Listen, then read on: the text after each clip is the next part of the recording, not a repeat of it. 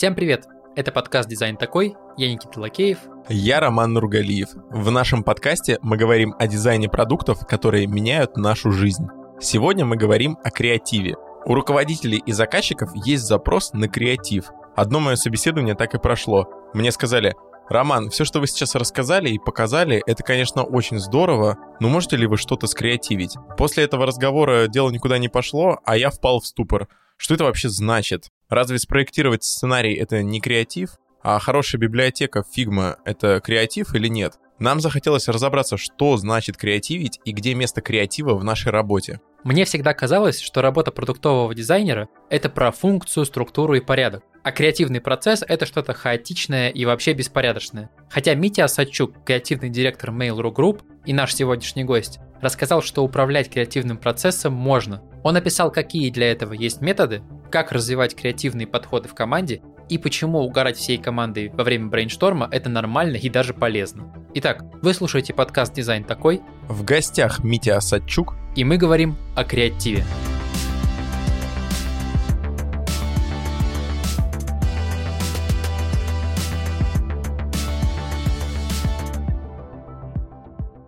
Не всегда все себе одну картину в голове рисуют, когда слышат название профессии креативный директор. Вот можешь рассказать, чем занимается креативный директор, чем вот ты занимаешься на работе? Тут, Никита, абсолютно прав. История с э, креативным директором сейчас немножечко размылась из-за контекста команд, в которых нужны креативные директора, и из-за этого контекста их функции достаточно сильно искажаются. У меня в голове до сих пор старый, трушный креативный директор — это человек, который сидит и утверждает и придумывает все еще большие идеи для рекламных кампаний в крупных мясистых агентствах, это еще из той эпохи, когда ходили легенды, не мифы, а легенды про то, как в креативных агентствах люди угорают, устраивают вечеринки нелегальными радостями. Это все байки какие-то? Нет, это Волк с Уолл-стрит и Мартин Скорсезе.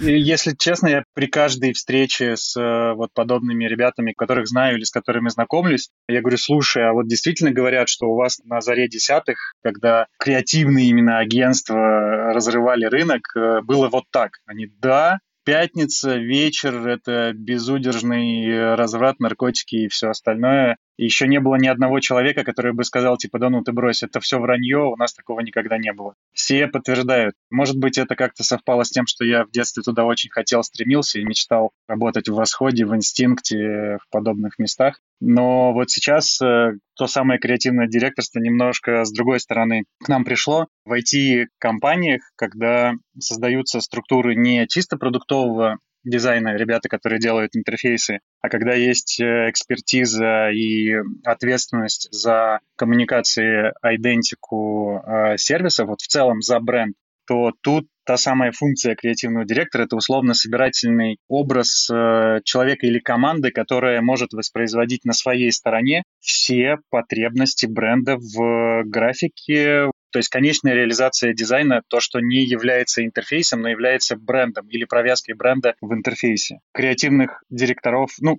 кстати, это просто у нас так э, случилось, что мы как-то вот функцию отдела, который создавали, выделили как креативную команду, и э, наша задача была как раз приносить новые, свежие идеи, даже когда нас об этом не спрашивают, в продукты. Мы в тот момент как раз забирали на себя роль центра экспертизы по идентике и по э, крупным таким маркетинговым активациям разных спецпроектов. Это вылилось в то, что мы, по сути, креативный инхаус в IT. И я не тот человек, не тот креативный директор, который лучше всех придумывает э, большие идеи, но я тот человек, который может любую задачу с высокой степенью неопределенности, если это можно так сказать, ну, точнее, это можно так сказать, мы это постоянно так называем, любая непонятная история, будь то интерфейс будущего, будь то визуализация бренда неизвестно, как, какую делать, будь то спецпроект, который нужно придумать с нуля, это вот то, чем э, мы занимаемся. И чтобы этот процесс случился, чтобы в итоге появился конечный результат, за это отвечаю я и моя команда. И вот эта функция креативного директора в IT чуть-чуть шире, нежели чем про идеи. Но в продукте без идей никуда. Получается, вы подключаетесь в момент, когда ну, к вам или приходят, или, как ты сказал, не приходят Например, когда приходит, как я понимаю, к вам приходит с запросом, слушай, нам вот надо такое придумать, мы не знаем, как это должно выглядеть, мы не знаем, какое должно быть название нового раздела в приложении важного, или мы не знаем, как э, реализовать какой-то, не знаю, дашборд. Вот в нем куча данных, мы пробовали, пробовали, и вы можете просто сесть и вот креативной командой своей как-то придумать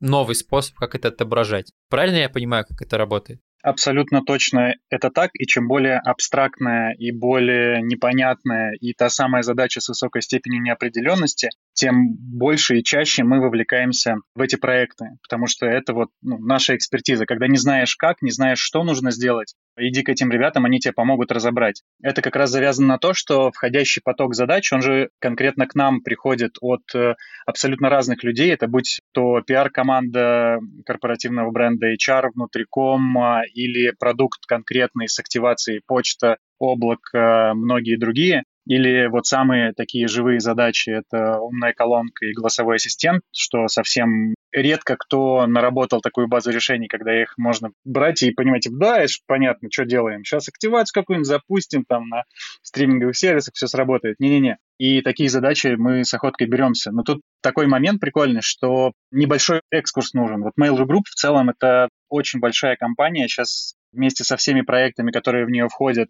это около 9 тысяч человек но это не означает, что я креативный директор всех 9 тысяч человек из более 100 проектов, которые внутри происходят.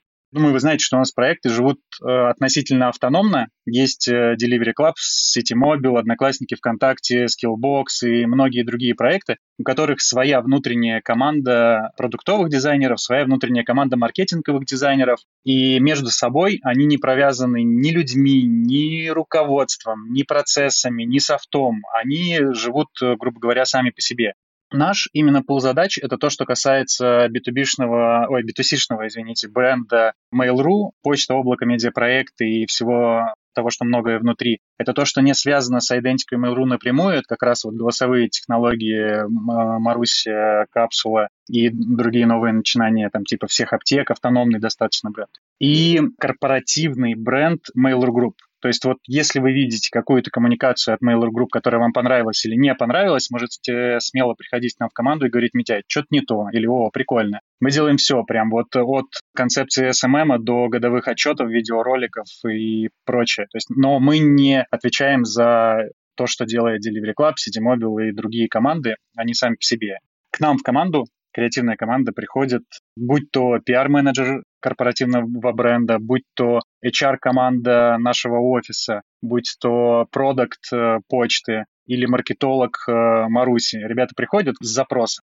Так, наверное, нам удалось свою экспертизу доказать, что они приходят к нам не с решением, а с задачей. Вот это часто, мне кажется, мы могли где-то слышать в разных дискуссиях и интервью, что дизайнеры не любят, когда к ним приходят и используют их как руки, мол, обведите здесь, я знаю, что делать. А приходят, говорят, чувак, что нам делать-то вообще? Да, нам, кажется, повезло работать именно с задачами, а не с решением. Я вспоминаю себя, и мне было тяжело привыкнуть к тому, что человек с полной уверенностью и доверием приходит ко мне там из соседнего кабинета разработчик, спрашивает, как сделать. Я говорю, сделай вот так. Он говорит, понял, и уходит.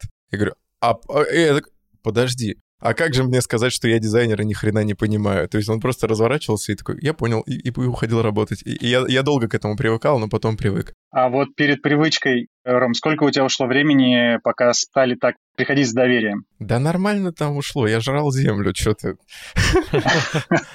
Либо знаешь, когда наступает момент, когда тебя долго прям, ну, докапываются люди, докапываются, докапываются, а потом ты что-то говоришь, и они такие, о, супер, да. И когда ты на десятый раз ты что-то говоришь, люди такие, вот, да, все теперь подходит. Мне кажется, это ощущение того, что, ну, наверное, что-то я теперь понимаю.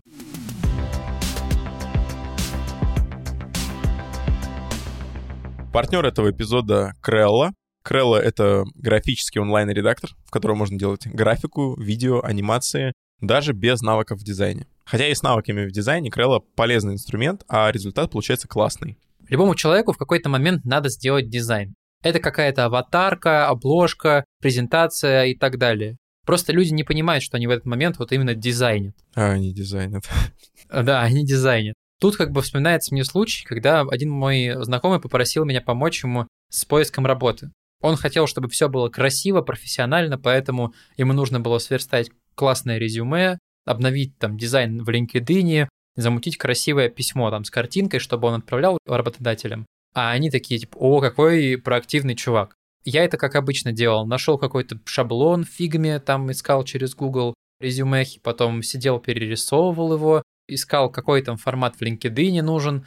Ну, то есть вот эту вот всю штуку я сидел, делал вручную целый день. Другому же человека не научишь в Figma работать, вот так вот с нуля. Мне проще было сделать самому и отдать.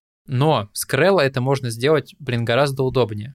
Потому что там уже есть куча шаблонов резюме, уже готовых, просто нужно текст переписать. Обложки для LinkedIn, для писем. То есть сейчас я могу просто скинуть человеку ссылку, а он уже сам там разберется, как все делать, потому что, ну, Крелла объективно супер понятный инструмент. У тебя очень солидно так все про работу, про карьеру. А можно было делать для Твича. У меня друг стал стримером, ни с того ни с сего, сказал, мне нужны баннеры для Twitch. А я не знаю, что такое Twitch. Я знаю, что сидят стримеры, орут, ломают клавиатуры, э, и все это на в синих лампочках. Вот. Значит, рисую я баннер для Твича в фигме. Захожу первый раз в своей жизни в Twitch, проверяю, что там, какие баннера, скачиваю пак э, четырехлистных клеверов, пак с лепреконами, все это вставляю. Такая кислота. Какие лепреконы? Я даже, я даже не в курсе, что это значит. Это эти деды с, э, с, с этими сундучками, с золотом, с горшочками. А они это что-то значат в Твиче? Ну, это, ну вот это ирландская тема. О боже. Я все это рисую, э, считаю, вымеряю, убил весь вечер, чтобы узнать, куда что, каких картинок наставлять. И потом до меня дошло, что ему нужно будет постоянно что-то менять, там всякие донаты менять, э, еще один сундучок с золотом поставить, название рубрики поменять. В Крелла он бы справился сам. В Крелла есть отдельный раздел, так что я ему как дизайнер Twitch канала не нужен. Плюс в Крелла сейчас больше 50 тысяч шаблонов, посты, сторис, обложки, инфографика, постеры, презентации, все, что душе угодно. Коллекция постоянно пополняется. Я думаю, вот еще чуть-чуть подождем, там тебе и четырехлистный клевер или приконы тоже будут. Да, в Крелло уже работает много специалистов. Они уже делают свою работу быстрее. Там и блогеры делают посты, сторисы, обложки. То есть все, что мы видим в соцсетях, я думаю, больше половины из этого сделано в Крелло. Маркетологи там создают э, либо креативы какие-то, либо запускают вовлекающие рассылки, компании. Менеджеры делают там веб-контент, логотипы, визитки, что вообще нужно. Да даже студенты и преподаватели там готовят понятные материалы, инфографику можно сделать, презентацию классную и даже электронную книгу. То есть вот тот э, наш слушатель Данил, который работает в школе, он может в Крелло делать себе офигенные э, материалы для уроков. Да, кстати, при этом дизайнером он не является. Редактор бесплатный, а по промокоду дизайн такой 11 вы получите доступ к Krello Pro на 30 дней. Krello Pro — это неограниченное скачивание, удаление фона на изображениях одним кликом, командная работа, еще доступ к Krello Unlimited. Мы с Ромой открыли для себя Krello, попробуйте и вы. Ссылка и промокод в описании эпизода. У меня сейчас ощущение, что мы, знаете, мы с вами пишем, составляем трудовой договор или контракт. Мы определились, значит, с тем, кто такой креативный директор. И далее по списку. Что такое креатив, Мить? Я, например, сижу, расписываю сценарий фигмы. Это креатив. Если я придумываю название для раздела в приложении «Это креатив», выглядит и звучит очень банально, ведь прямой перевод «to create» — это же «создать». У меня все в отделе что-то создают не я один являюсь создателем. У меня там люди на, на бэке, на фронте что-то создают. Все мы что-то создаем. Тогда в чем креатив? Если бы мы говорили вот в такой классической интерпретации про креатив, скажем так, с настоящим олдскульным креативным директором, Наверное, я не лучший персонаж для того, чтобы эту тему раскрывать, поскольку мы сейчас именно больше с упором в IT, в продукт и в дизайн такой, то что экранные интерфейсы, Здесь, Ром, ты правильно сказал, практически все можно назвать э, креативом. Допустим, новая фича для сервиса, там, для поиска. Как сделать так, чтобы в момент добавления объявления в Юле он стал интереснее и более вовлекающий? Или какой спецпроект по э, наращиванию аудитории можно сделать? Их можно сделать десятки разных. Какой именно делать? каким слоганом объединить три разные целевые аудитории сервиса, или как рассказать в одном предложении о бренде, как запустить новую колонку, чтобы поняли, зачем она нужна, или найти нестандартные каналы для привлечения аудитории, которые все, старые уже не работают, нам нужно дальше. Куда мы идем? В ТикТок, не в ТикТок? Ответ – да, креатив в продукте. Это начинается вплоть э, с того, что какую обложку сделать для файла в фигме, чтобы его было весело открывать. Все же дизайнеры с этим балуются, да? Ты делаешь прикольную превьюшечку, там какая-нибудь эмоджи какашки и там подпись «Мой любимый проект». И все такие снаружи смотрят, что это они там сделали все, оп, и узнают твои э, файлы по какашечке, например. Но в целом про придумывание, да, это не, даже не про дизайн, а есть, например, продукт, ответственный за, давайте на примере вот почты возьмем. Есть продукт почты, которому нужно развивать продукт как он будет развивать продукт, что он может делать. Он может вдохновляться решением конкурентов, он э, может исходить из ограничений, например, есть логика поставленных рамок. У нас есть мобильное приложение, которое что-то может, а остальное не может. И он, исходя из этого, пытается что-то придумать. Или от болей и потребностей пользователя. Когда есть описание того, что пользователю нехорошо, и было бы здорово ему сделать, и он думает от этого. А есть э, опция, не у всех она есть, получить концепт от команды дизайнеров какой-нибудь непрошенный концепт-кар будущего, которым э, команда продукта вдохновится и скажет, блин, ребят, не жизнеспособный продукт, но здесь было 10 классных идей, и мы возьмем в проработку что-то из этого. Внутри продукта креатив — это то, что двигает вперед любой сервис, как в коммуникациях, так и внутри самого продукта. И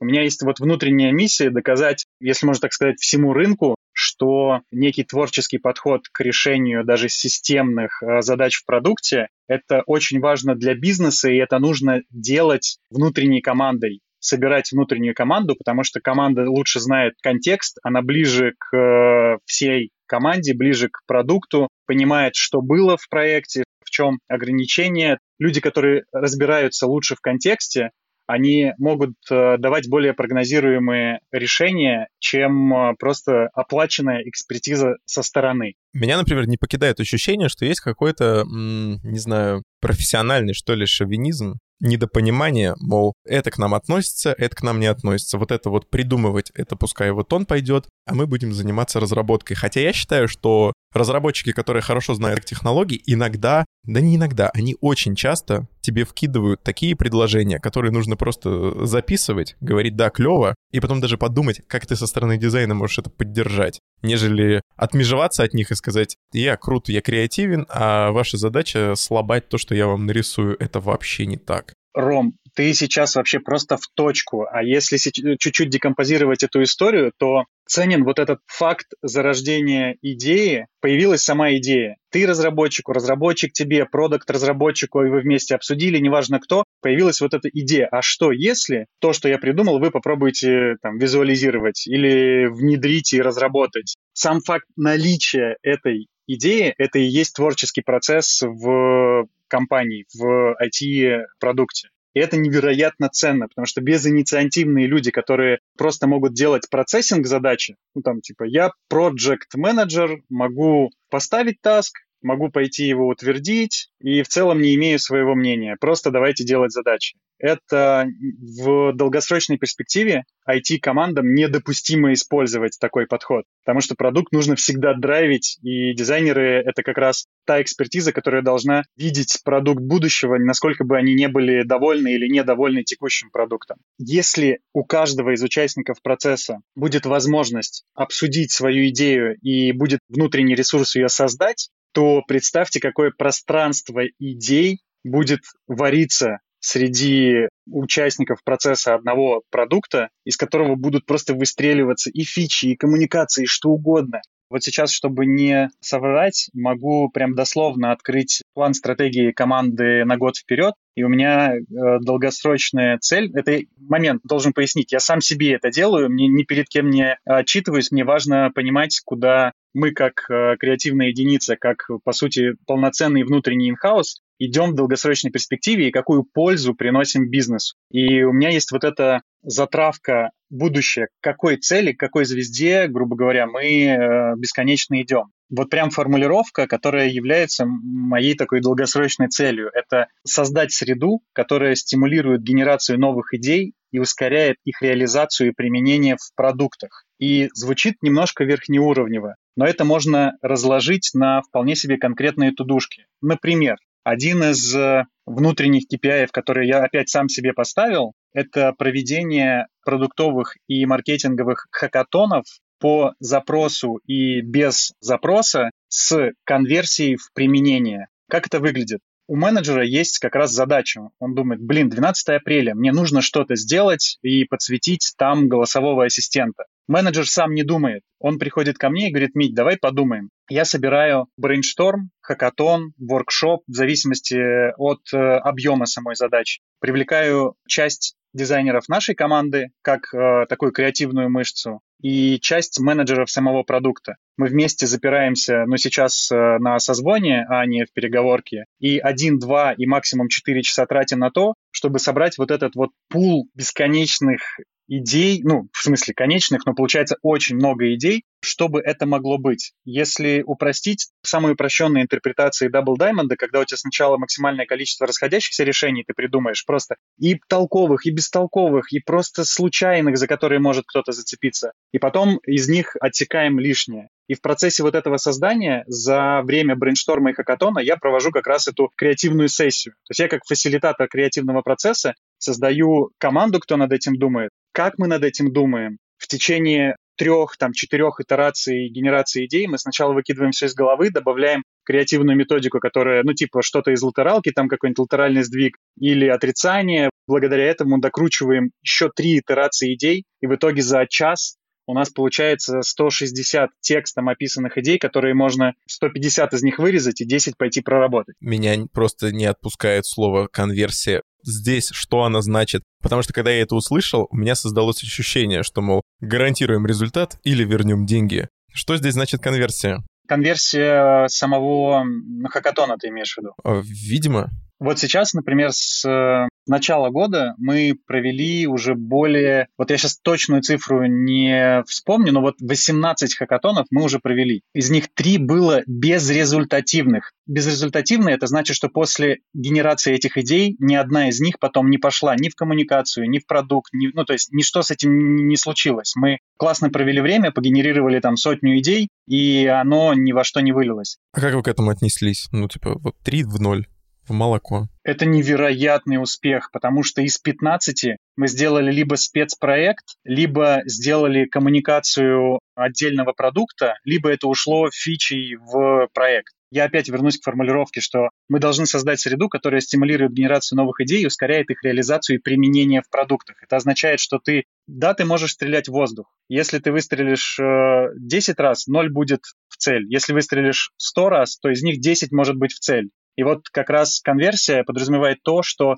мы делаем большое количество попыток э, решить какую-то нестандартную задачу, и каждый этот хакатон должен закончиться результатом. У нас вот сейчас из 18 3 было без результата, 15 были результатом. И там за час даже можно решить какую-то очень локальную проблему. Вот сейчас я вспомнил самый незначительный хакатон, даже, ну, брейншторм, брейншторм незначительный. Это мы час думали, как можно нестандартно назвать уровни пользователя в сервисе. Ну, там есть там, мудрец, там, бакалавр, еще кто Как сделать это не нафталиново, как это сделать, ну, бодро, интересно, с фишкой. Это один час, порядка 60 идей там было. Это мелочь, но это сработало. Большой хакатон. Четыре часа, четыре часа дизайнеры перепридумывали упаковку новой колонки. То есть у нас есть готовая колонка в упаковке, которая в продакшене в Китае продается в магазинах, бла-бла-бла. И тут такая мысль от менеджера. Блин, ребят, а все ли мы попробовали? Есть ощущение, что для части аудитории нужен более лаконичный, спокойный дизайн, чем у нас есть сейчас. Что бы это могло быть? И мы собрались командой дизайнеров э, вместе с продуктами, ну, они не рисуют, очевидно, но они фокусируют нас на задаче. И мы нарисовали 36 вариантов черновых с использованием каких-то картинок макапных, там готовых, каких-то треугольничков нарисованных или очень верхнеуровневых. И мы за 4 часа дали новых 36 гипотез этой упаковки. Бомбически ли это? Бомбически. Что значит конверсия? Означает, что одна из них потом будет э, настоящем живом продукте. Если не будет, значит, этот э, хакатон на 4 часа прошел в молоко, но чем больше их будет в течение года, тем э, выше процент конкретных проектов, которые мы реализуем. Вообще, получается, у вас 84% хакатонов сработали хорошо, а это очень высокий показатель. Типа 84% закончились э, каким-то успехом Рома. А в Чеченской республике до 90. У тебя была идея трех уровней, потому что у меня есть идея на три уровня. Ну там дух, черпак, слон, там вообще без проблем. Первый уровень чудила, второй уровень мудила, третий уровень поп с кадилом. Все. Лабух, Васян, Малюта.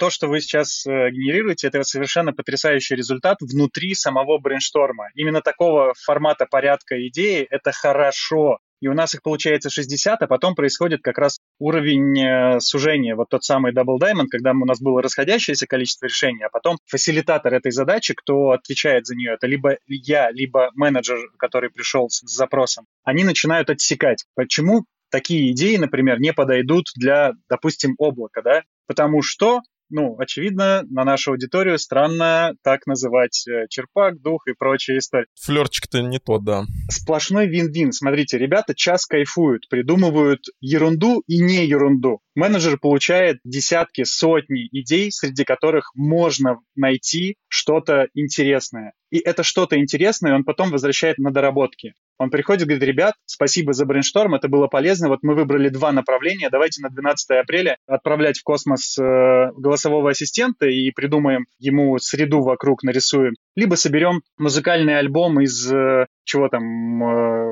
голосов иноземных, которых сгенерирует голосовой ассистент. Типа, давайте проработайте, как это может выглядеть. И мы уже берем это прям в работу спец. Я сейчас хочу дополнить ту вещь, про которую вот мысль прям возникает, но мы ее не сказали. То, что ты описал, может работать и, и будет работать только в той среде, где установлены доверительные отношения, где ты знаешь, что ты своему креативному директору можешь выдать любой вариант и он сперва попадет на доску, и потом с ним поработаем. Потому что я себя, например, ну, если я буду воспринимать своего руководителя как тирана и деспота, я буду сидеть, держать в себе кучу всякой ерунды, сам буду фильтровать себя и выдавать только такие условно, как сказать, приемлемые ответы. Типа эту атмосферу надо создать такую, я, чтобы... я, я буду сам себя ограничивать, цензурировать, сдерживать, и что такое вот acceptable тебе буду выдавать, вместо того, чтобы просто гнать чистый поток. Поэтому у вас там должна быть очень nice атмосфера, иначе вообще не получится. Смотри, Ром, ты абсолютно прав, и это применимо даже ну, не для нас. Дело не в том, что у нас тут как-то супер э, невероятно здорово. Это как раз задача того самого креативного директора, какая бы команда это ни была, создать среду, в которой люди готовы открыто предлагать нестандартные, смешные, нелепые, дурацкие, интересные идеи. Это как раз задача. Если ты не создаешь расслабленную среду, в которой можно ошибиться, можно говорить ерунду,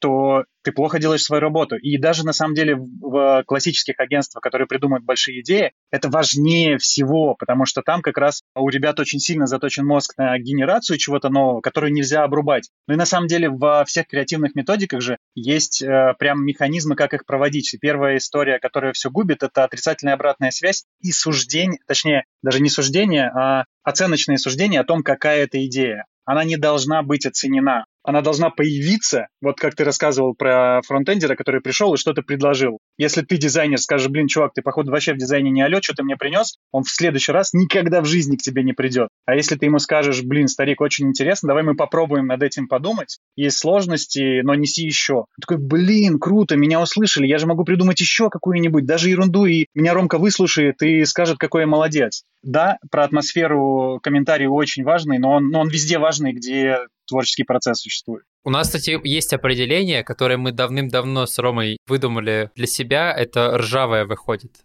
Типа вот когда мы начинаем что-то придумывать, у нас выходит ржавое, а потом идет чисто. Надо первый час слить все каламбуры, всю хренотень, потом нормальные тексты начинаются. Ну, то есть, да. когда ты весь мусор убрал, у нас где-то вот через час, да, выходит что-то нормальное. Это же классика любых креативных сессий, когда вначале дают аудитории просто выговориться, выплеснуть все поверхностные идеи, Потом а, идет углубление на тему «давайте что-то интересное искать». Ну, в смысле, оно само по себе становится более настоящим таким интересным и точечным. А потом, если этого не хватает, это как раз добавление креативных методик, которые людей, даже не склонных к придумыванию, скажем так, заставляет разгоняться. Вот тут один момент, у меня есть э, прям инсайт из детства. Очень давно вы наверняка слышали, знаете, про Виталика Быкова и Васю Лебедева, когда они еще начинали икру. Ну, Вася Лебедев и Виталик, они основали э, икру давным-давно. Вася Лебедев написал книгу «Методологию крафт по генерации идей», типа как придумывать по их э, фреймворку, очень крутая.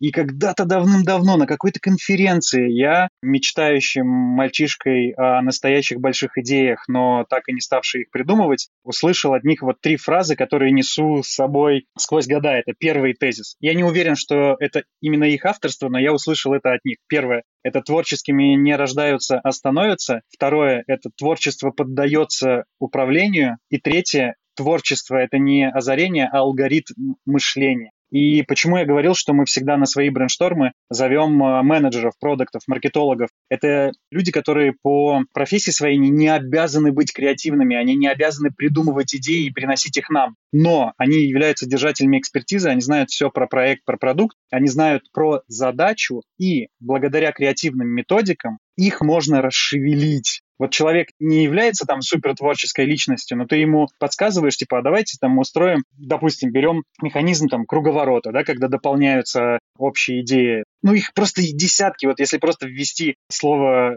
креативные методики в любом поисковике, это будет вообще просто около сотни. И самые простые из них это все, что связано с, ну, с латералкой, наверное. Вот сейчас сразу сходу скажу, если вдруг это кому-то покажется интересным, это можно потом поискать самые три простые креативные методики, которые помогают расшевелить любой мозг, это ментальные карты, ассоциативные ряды и круговорот. Работает безотказно, я проверял это просто вплоть до аудитории на 50 человек-менеджеров. Мы делали тут внутри такой воркшоп вечерний с э, менеджерами. Я вам лично ручаюсь, что это работает. Я тебе хотел зада- как раз задавать вопрос про э, методики. И ты этот вопрос пробиваешь. Что будет дальше?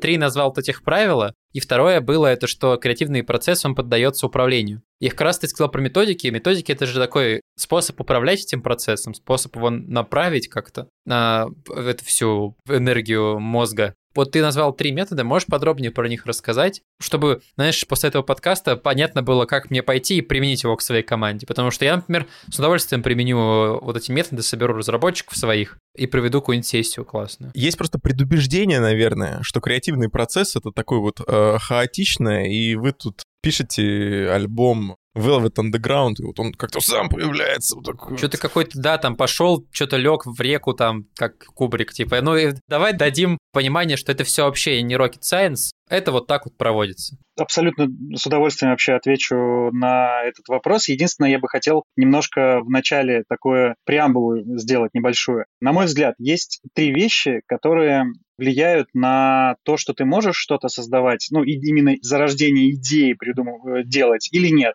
Первое. Это абсолютно разная творческая энергия у каждого из нас. У, каждого есть наверняка друг, который может работать в какой-то очень классический, не знаю, где-нибудь э, в Сибуре сидеть, в банке сидеть. Но он настолько невероятно какие-то хохмы сыпет, какие-то нежданчики поднимает, зацепился за одно, вспомнил другое. Вот как Рома в начале, да, такой типа, а, блин, уже все сидим, таксисти поем, да? Нормально, что у каждого из нас различный уровень творческой энергии. У кого-то его больше, даже у людей, даже не связанных с обязательно творческой профессией. Не дизайнер, не художник, просто ну, приколист какой-то, он что-то подмечает. Второе – это развитое или неразвитое ассоциативное мышление. Ассоциации у нас заложены, ну, вот с детства. Это вот на этом моменте обычно ребята на серьезных щах начинают рассказывать длинные истории про нейромедиаторы в мозге, про создание связей э, нейронных и прочее. Это все очень сложно. Я так ну, не умею и не, не понимаю, о чем это. Простой пример. Вот если мы сейчас вслух всем ребятам скажем «собака», собака, вот просто собака. У каждого из нас с вами в голове своя собака. Вот, парни, у вас при слове собака какая порода возникла или какой образ? У меня Джек Рассел, такая как Майла, гиперактивная. Никит, у тебя у меня возникла бабушка, которая отгоняет кого-то на даче. Она каждый раз говорит «собака», и вот так вот бьет, короче, тряпка. Вот. У меня почему-то, ну не почему-то, а немецкая овчарка, потому что для меня это самый талон главные собаки на свете. Потому что сериал «Капитан Рекс». Вот. Да, точно. Ого. Так жалко мне было, когда хозяин его помер во втором сезоне вообще. Мне 26, но я что-то могу еще, оп-оп. Так мы с бабушкой переживали вообще за комиссара Рекса. Чё, опа, пропустили в ностальгию. Алды тут, да, да, да, да, да. Итого, вот фиксирует три вещи. Это творческая энергия, которая у всех разная э, по дефолту. Это ассоциативное мышление, которое у нас просто развивается в течение жизни. И чем шире у тебя кругозор, тем ассоциативное мышление ну, тоже шире, извините за такую вот автологию. И третье — это как раз техники генерации идей, которые тебя могут всковырнуть, неважно, какое количество у тебя творческой энергии, и неважно, насколько развит у тебя ассоциативный ряд. Есть железобетонные правила при применении креативных методик. Первое — это то, что мы с вами на самом деле уже проговорили. Отсутствие критики в процессе генерации. Просто нельзя. Насколько бы плохой идея не была от одного из участников, ты просто молчишь до этапа, когда вы эти идеи отстреливаете. То есть самое важное — нагенерировать чего угодно, не мешая своей критикой. И второе, без чего качественный процесс генерации не получится. Это тот самый фасилитатор. Он фокусирует на задаче, он дает вводные, он обрабатывает результат, и он, скажем так, ведет это все. Ну, я как основатель процесса самого брейншторма, хакатона, воркшопа, так может и менеджер взять на себя эту роль. Но главное, что есть ответственный за это проведение. Вот, все. Два правила. И список техник исчисляется десятками и сотнями, но вот про три. Три примера. Первый – это ментальные карты. Это когда вы в центре на листочке буквально А4 пишете саму задачу, как она сформулирована. Вот прям так и пишешь, типа, как монетизировать э, школьников в любом приложении карт. Все, вот у тебя есть в центре задача. И ты начинаешь вот этими облачками тегов вокруг раскидывать, раскидывать любой трэш, который тебе придет в голову. И когда ты эти идеи выкидываешь, выкидываешь, штук 10-20, на 20 у тебя по-любому будет заметна какая-то связь между двумя из них и ты между идеями вот этого первого порядка находишь взаимосвязь второго порядка. То есть задача в центре, раскидываешь смыслы, и между этими смыслами появляется новый свет. У меня второй эпизод подряд, у нас очень терапевтический подкаст, и я вспомнил, что меня долгое время, долгие годы угнетало. Ну, не знаю. Короче, я самым бичеванием занимался как-то обвинял себя или ругал себя за то, что я во что-то залипал, типа, сейчас буду смотреть какой-нибудь странный клип, сейчас буду смотреть, э, сейчас буду смотреть какую-нибудь графику, сейчас накоплю 100 тысяч картинок себе в сохраненке в ВК. Но это ни во что не выливалось. И потом меня отпустило 24 мая 2020 года. У меня заметка вдохновения, и тут цитата. «Мы зачастую вдохновляемся вещами, которые совершенно не похожи на то, что делаем мы». Это сказал Виктор Мазин на фильме «Антихрист». То есть можно спокойно впитывать в себя все, что угодно, это не должно напрямую отражаться в том, что сделал ты. Но ты просто должен был это впитать. А оно там дальше выйдет. Абсолютно точно. Самый известный всему миру пример — легенда про Менделеева, да, опыт, в который ты в себе накапливаешь, он у тебя пригождается. Или хочешь решить трудную задачу, вникни в нее, сходи выспись и завтра со свежими силами. Давайте вернемся к методу. Вопрос, поставили какой-то или какую-то идею, вокруг накидали еще смыслов каких-то, просто закидываем. Например... Не, не, не смыслов. Что тебе приходит на ум, когда ты видишь э, задачу? Ассоциации первого порядка. Если мы обозначаем вопрос, каких еще действий накинуть по развитию ума в приложении? Вот так. Как развить ум в рамках мобильного приложения? Люди накидывают квиз, слово дня, цитата дня, как вот такое все. Учить стишок там. Учить стишок и так далее. Дели, татарское слово какое-то. И потом мы берем из этих ассоциаций и ищем связь. И мы собираем квиз э, из э, стишков, грубо говоря, ну, на этом примере. Наша задача потом взять какие-то несколько идей, совместить их и получить из них какое-то решение. Верно. На пересечении идей первого порядка возникают идеи второго порядка. То есть типа такой пост-идея. А, возможно, на слух это кажется немножко сложно, но как только вы перед собой впервые положите листочек А4, напишите задачу и попробуете раскидать вокруг него варианты, которые приходят на ум, вы точно поймете, что среди них есть э, взаимосвязи, которые прикольно могут э, сработать. А могут и не сработать, в этом прелесть. Смотрите, вот брейншторм. Мы сначала выплескиваем все, что приходит в голову, потом помогаем себе, например, ментальными картами. Получилась очередная ерунда, идем дальше. С чем мы идем дальше? Например, с ассоциативными рядами. Это чуть-чуть на один уровень, э, чуточку посложнее идея. Что мы делаем? Вверху, опять же, пишем э, саму задачу что нам нужно сделать. Рекламный ролик Юлы, да, После этого выписываем три, ровно три ассоциации, которые приходят на ум. Вот сверху у меня Юла, рекламный ролик. Ниже крутиться, игрушка и купли-продажи. Вот три слова. Что делаю дальше? Я забываю о первоначальной задаче, просто закрываю пальцем, стираю слово «юла рекламный ролик», и у меня есть три слова – крутиться, игрушка, купли-продажи. И теперь я к каждой из них придумываю метафоры. Крутиться – это карусель, это хасл. хвост, э, подшипник, хасл, круглость, колесо, обвести вокруг пальца, ложка в чай, вот что угодно, да? Перехожу к игрушке, придумываю производные от игрушки. И также с третьим, с купли-продажей. Рынок, радость, что продал, радость, что купил, э, семечки наличные, что обманут. Э. Да, в итоге получается, Вася крутится, квартиры мутятся. Вот, вот получается реклама ВКонтакте. Напоминает тексты Джей Кола, как он крутанулся, поднял 10к, и, и мама теперь вообще ни, ни в чем не нуждается. Типа того. Ну, и потом мы из этих производных делаем просто комбинаторику. Например, объединяя там метафору подшипник, монополия и наличные, да, и вот из этих трех сочетаний, просто вот методом э, перебора слева направо вторых производных, создается, по сути, некий слоган даже.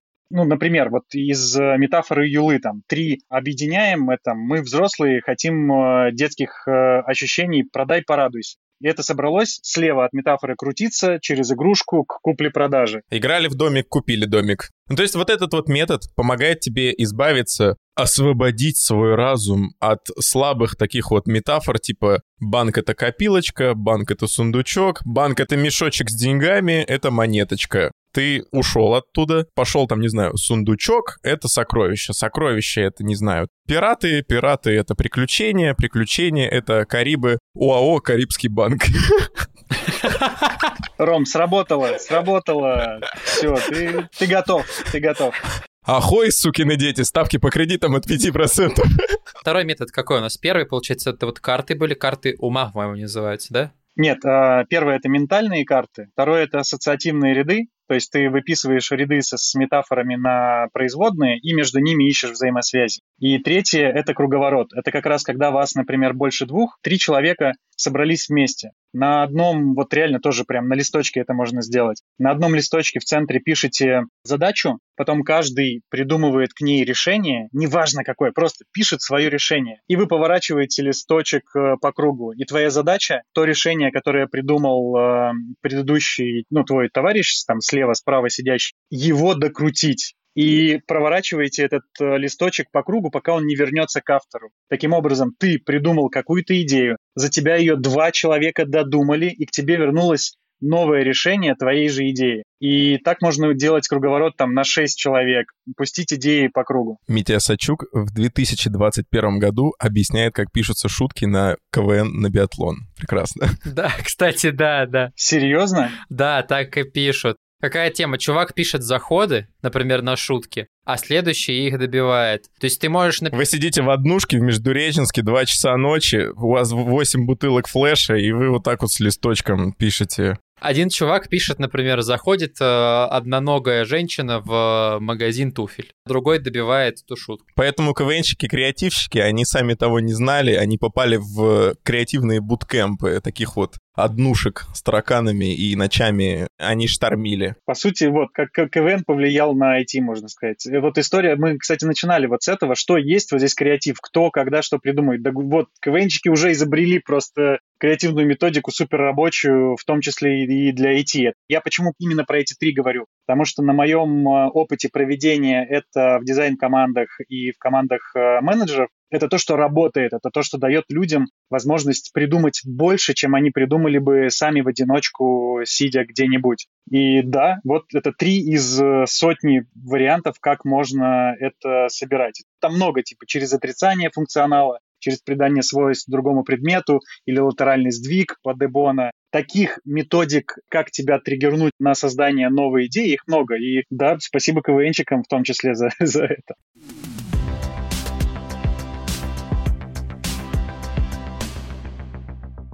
Я вот подумал, насколько круто все эти методы рассказывать детям, ну или подросткам, чтобы человек понимал еще со школы, что вот такие методы есть и как это все на самом деле проводится. А вот это было бы круто, если бы в школах чаще об этом рассказывали и говорили там, на ИЗО заставляли рисовать не, не знаю, не полянку и свою дачу, а вот, вот такими методами что-то интересное выдумать. Дети прекрасно креативят, потому что у них нет этого потолочка 2.25. Они не думают о каком-то техническом ограничении, нам стек не позволит, у нас серваки слабые, а они просто могут э, выдавать и выдают. Абсолютно точно. У них нет э, вот этих зашоренных связей, которые работают тебе в ограничении. Вот эти самые креативные методики, они как раз служат нарочитым таким поводом разорвать связи стандартные, которые у тебя наработаны. Некоторые ребята у нас на брейнштормах, вот там менеджер, например, видно, что человек шаблонно мыслит, ну, в хорошем смысле шаблонно. Он знает, что делать, и он предлагает идею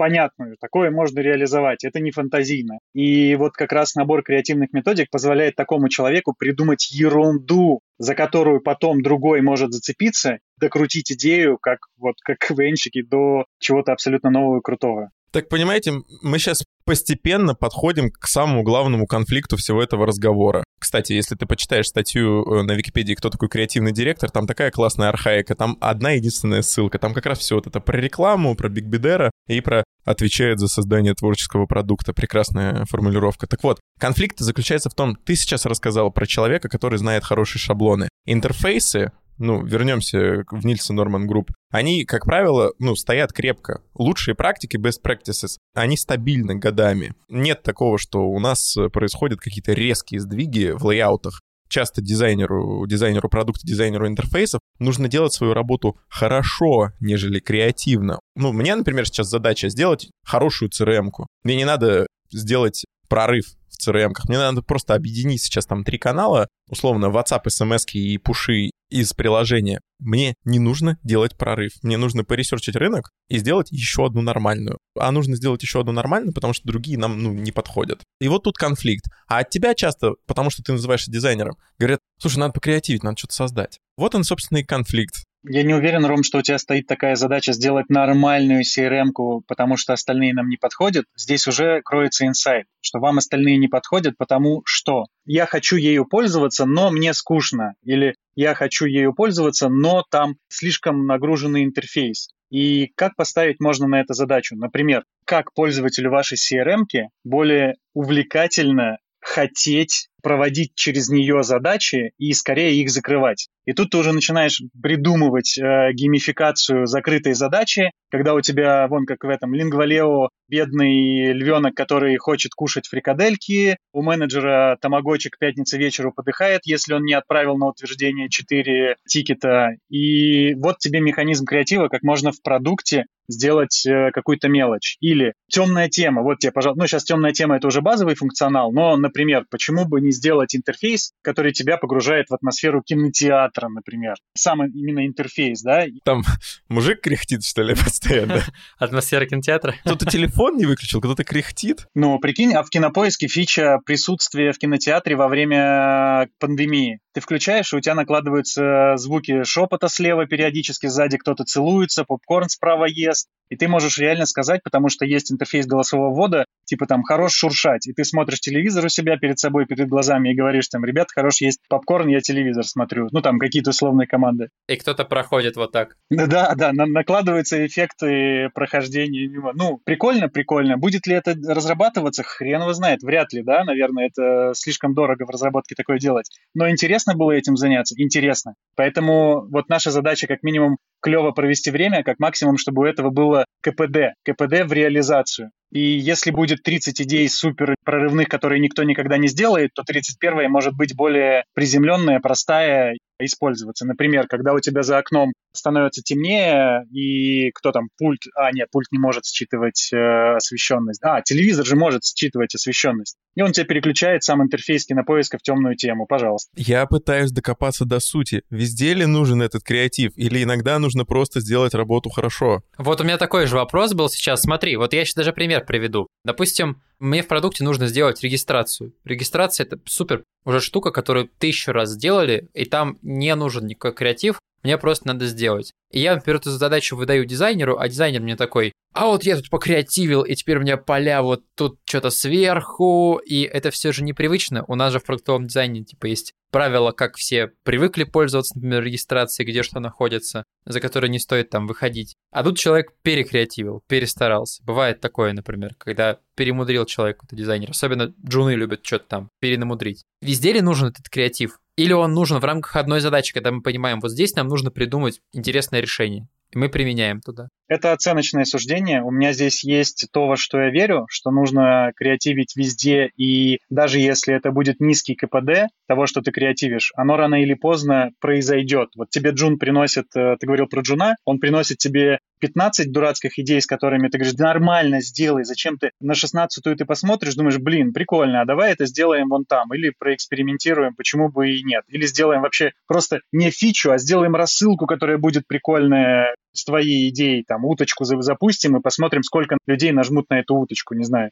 Личная моя позиция, что это нужно везде, и чем больше ты это делаешь проактивно, тем со временем выше КПД этого действия, и таким образом это лучше применяется в продукте, и продукт в целом становится интересней. Второе, объективная история. Есть функция, функция, которую должен выполнять цифровой продукт. Есть паттерны, удобства. Если ты будешь размещать навигацию там, где это никто не ждет, навигацией такой просто никто не будет пользоваться. И говоря как раз о фасилитации этого процесса, продукт или дизайн-директор или сам дизайнер, это как раз тот человек, который решает, насколько эта идея имеет право на проверку, на проработку. Если ты хочешь сделать решение, которое в гайдлайнах iOS прибито гвоздями, сделать его с нуля другим перепридумать, максимальная вероятность, что это не взлетит и это не стоит э, делать. Вы просто от этого решения отказываетесь. Но если у вас в фоне есть тот самый джун или какой-то креативный отдел или дизайн команды, который приносит, приносит экспериментальные новые штуки, вы можете сделать приложение 2.0. Я недавно говорил, что мы на Behance сделали новую подачу, продуктовую концепцию почты. Помните потрясающий, невероятный Inbox, который загнулся? У него были фанаты, такая определенная аудитория адептов Inbox а, и весь американский твиттер, условно, вот э, журналисты Verge его просто хоронили со слезами на глазах, мол, bye-bye Inbox. Google Inbox — почтовое приложение от компании Google. Inbox стал площадкой для создания и проверки новых функций в привычном почтовике. У приложения было много фанатов. В 2019 году разработчики закрыли проект. Теперь многие функции, придуманные в Inbox, стали частью Gmail. Именно. И это как раз тот пример некой креативной гипотезы, которую крупная компания подхватила, проработала, выкатила, протестировала на людях. И, видимо, кроме журналистов в Твиттере, оно не было нужно э, обычным пользователям, и просто его прикрыли. Креативная идея, которая выстрелила, но не сработала. Мы просто вот с Никитой перед записью вспоминали Cake браузер. Была у него мощная рекламная кампания, и этот э, мобильный браузер пытался блин, изменить паттерны на рынке интернет, мобильного веб-серфинга и, ну, что-то как-то ни слуху, ни духу там. Еще был э, мессенджер Yo, который ты ничего не, там не сможешь сделать, кроме как нажать кнопку Yo, и другой человек получит Yo, что вы типа, ну, на связи как бы. И да, Yo, я помню. Там не было больше ничего, кроме Yo. Он существовал как э, продукт. Да, экспериментальные решения не везде нужны. Да, из э, идей иногда получаются гипотезы, которые не всегда приживаются, но без них бы не было продуктов э, будущего. Сейчас, наверное, будет не совсем релевантно какие-нибудь э, базовые булшит-бинго штуки про колесо и прочее. Типа взять любое изобретение, изобретение нового, оно же не, не идет по проторенным дорожкам гайдлайнов созданных, типа, блин, так делать нельзя, поэтому мы не будем ничего нового изобретать. Это как раз про переизобретательство пользовательского опыта. Я, например, вот наблюдал пару лет назад, захожу в Wallet на iPhone и думаю, что-то кто-то распоясался или кто-то вообще не следит за тем, что тут происходит. Вы что тут беснуетесь? Что за круглые SF? Что за карточки? И потом стало ясно, что они как будто маленький такой pet project запустили, приложеньку Wallet они крутили, мяли, и потом идеи из того, что из себя представляет приложение Wallet, пошли на всю систему, на весь iOS. И такой, а, теперь оно наоборот, все вокруг стало похоже на Wallet. Они Wallet причесали и сделали его нормальным. Вот эта идея развивалась внутри системы и разошлась. Я часто вспоминаю, есть э, писатель Остин Клеон.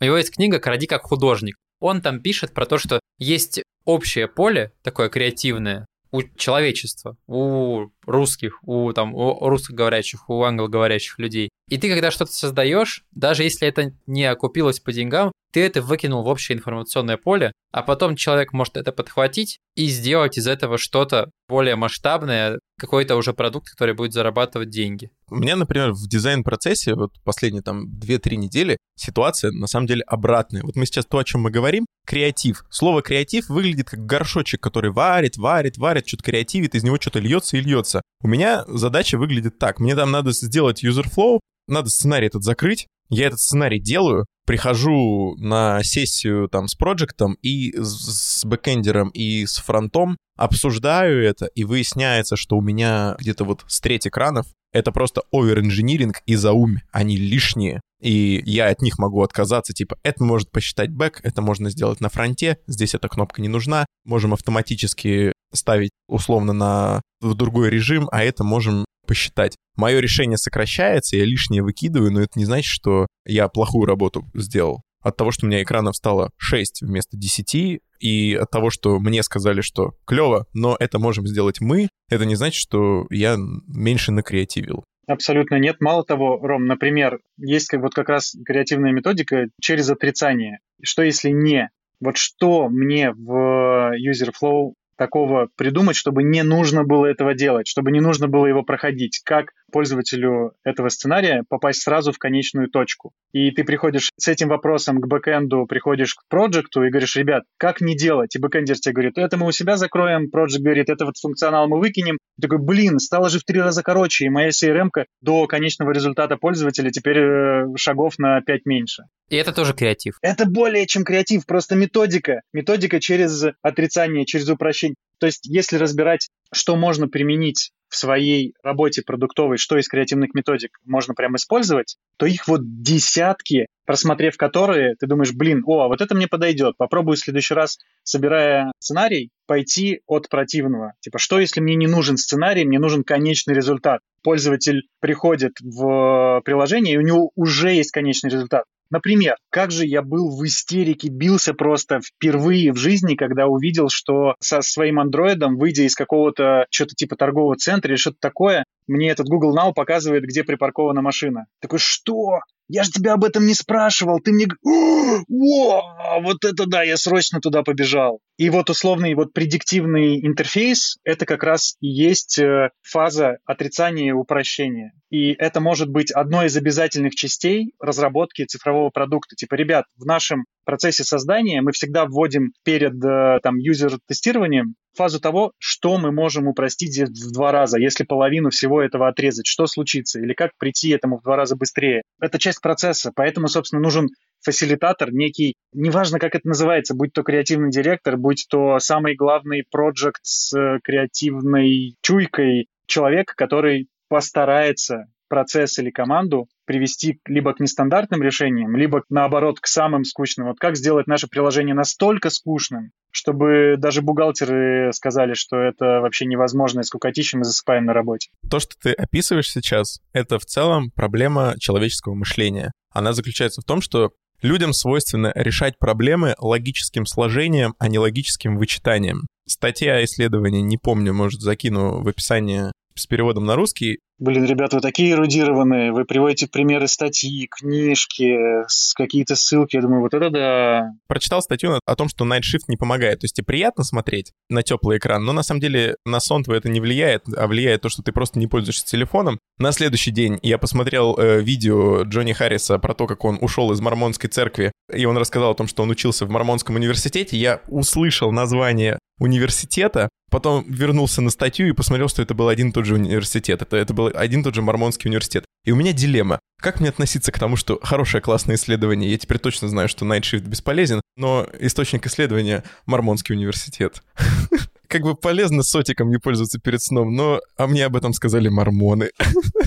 я сейчас добью про проблему мышления. Проблема мышления заключается в том, что люди проблемы чаще решают логическим сложением, они что-то добавляют. И исследование заключалось в следующем. Перед человеком стоит пирамидка, пирамидка разбалансирована, и нужно вернуть баланс в пирамиду. А на столе стоят детальки. Большинство занимается чем? Оно добавляет детальки в пирамидку, чтобы вернуть баланс. меньшинство опрошенных, они знают, что можно просто что-то убрать, и баланс в пирамидку вернется. Улучшается эта ситуация, если ты скажешь человеку, ты можешь бесплатно убирать детальки, а добавлять детальки ты можешь за 1 доллар. Поэтому ты как фасилитатор, модератор, как угодно, можешь накладывать эти условия на то, чтобы люди думали, размышляли в правильном направлении. Мне капец как интересно, что сегодня происходит, потому что у меня 1 июля в стартапе у меня начинается Innovation Week. У нас неделя инноваций, мы расходимся, пишем себе пресс-релизики короткие, читаем, собираемся в команды и что-то креативим. Интересно у вас там в стартапе. Вообще капец, всю неделю мы будем что-то что делать мы будем. А я как дизайнер буду помогать людям обретать эту визуальную форму их идеям. Что угодно это может быть, там компания какая-нибудь рекламная или мобильная версия. Ром, позволь добью, вот просто твой тезис был очень правильный. Я вот э, как раз к нему случайно вспомнил, что есть большая такая книжка, прям бестселлер Даниэля Канемана про мышление. И там как раз есть история про автозамену, что когда перед тобой стоит сложный вопрос, на который поверхностно ты не знаешь ответа, твоя мыслительная система подыскивает наиболее простой, прямолинейный, легкий вариант, который она уже когда-либо проходила готовые определения с умными ссылками. Про это целая книжка написана, и так людям нормально.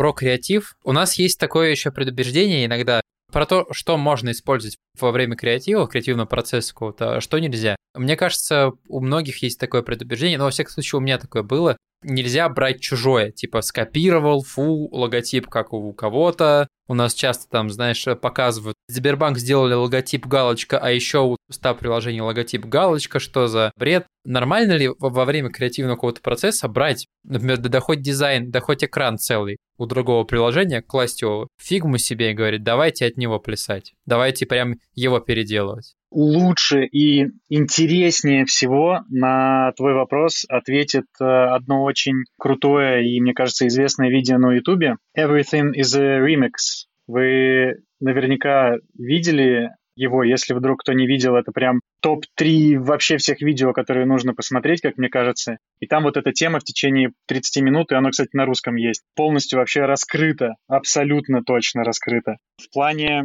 нашей работы, скажем так, если через призму того, что я говорил про идеи, это отвечать. Тут вопрос, чем ты вдохновляешься, какого уровня метафорой первого порядка, второго или настоящим заимствованием ты вдохновляешься. Заимствование — это не часть креативного процесса. Это вот примерно про то, что Рома говорил, когда ты видишь очевидное решение, которое сработало где-то, и ты думаешь, все, ребят, мы делаем так же, вообще не напрягаемся. Это не креативный процесс. И в таком участвовать э, не хочется. А креативный процесс — это когда ты как раз берешь метафору из мира моды, из автомобилей. Например, то, что мне сейчас неимоверно интересно, но я не знаю, где это можно попробовать, это автомобильные интерфейсы. Это когда у тебя есть паттерны пользователя выученные, начиная с кнопочных телефонов, э, продолжая экранными интерфейсами. И сейчас вообще уже все все понимают. И теперь ровно то же самое тебе нужно воссоздавать внутри автомобиля. Помимо крутилок музыки, которые были там в 80-х, и кнопки кондиционера больше ничего не было.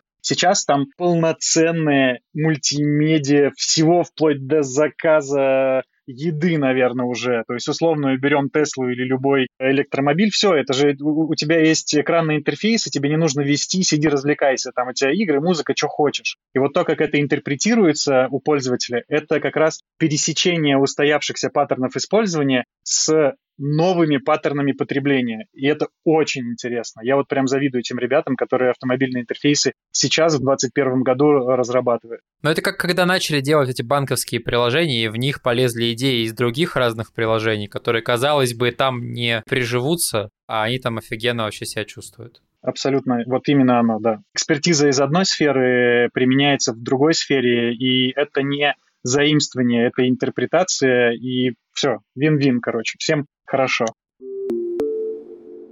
У нас есть рубрика, которая у нас в каждом выпуске, она наша самая любимая, это рубрика «Прямая речь». Может быть, у тебя какая-то мысль возникла, какая-то идея, пока ты сегодня шел по парковке. Или у тебя что-то в голове крутится уже год, месяц, или какая-то идея фикс у тебя есть? Идея. Если это не про рабочую какую-то историю, которая может быть не всем релевантна, Хочу как раз рассказать историю про идею. У меня есть э, небольшой такой микроконфликт э, с супругой, когда я люди засыпают, вместе сидят, там смотрят э, кино, вот уже ночью лежат. Я в рандомный момент времени просто подрываюсь, беру телефон и начинаю там что-то писать. Я тебя понимаю. И когда мы еще не так хорошо были знакомы, очевидно, женщина может это воспринять неправильно, да? Ну, ну то есть твоя половинка и такая, так, подожди, час ночи, ты куда пишешь?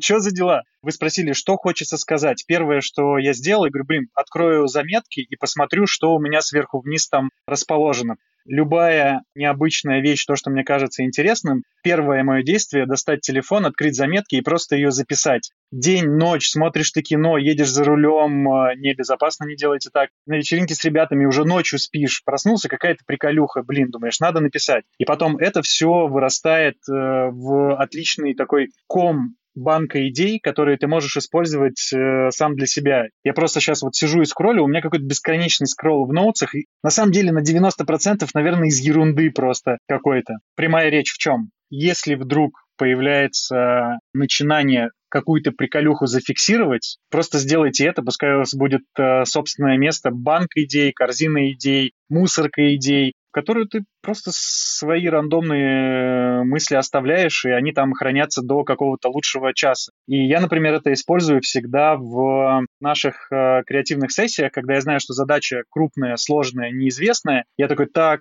ё-моно, а что у меня там было, дай-ка пробегусь просто сверху вниз. Вот как Рома сказал, у нас будет э, Innovative Week, и у него уже есть какие-то просто заготовки, которые, может быть, э, случайным образом записаны. В моем подкасте меня прожарил.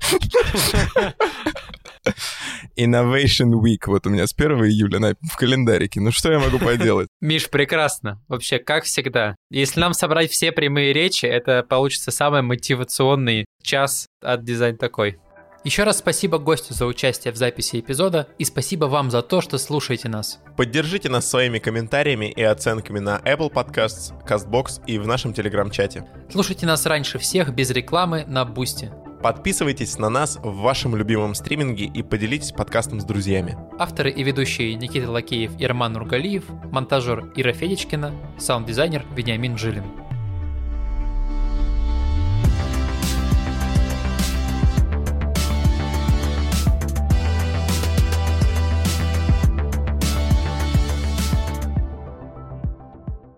Я по дороге в аэропорт в Толмачево в 5.18 утра написал «Жизнь в Аби, без Биби, не алё». Я что-то, я, я как-то даже не ожидал, как, какие мы драйвовые сегодня будем.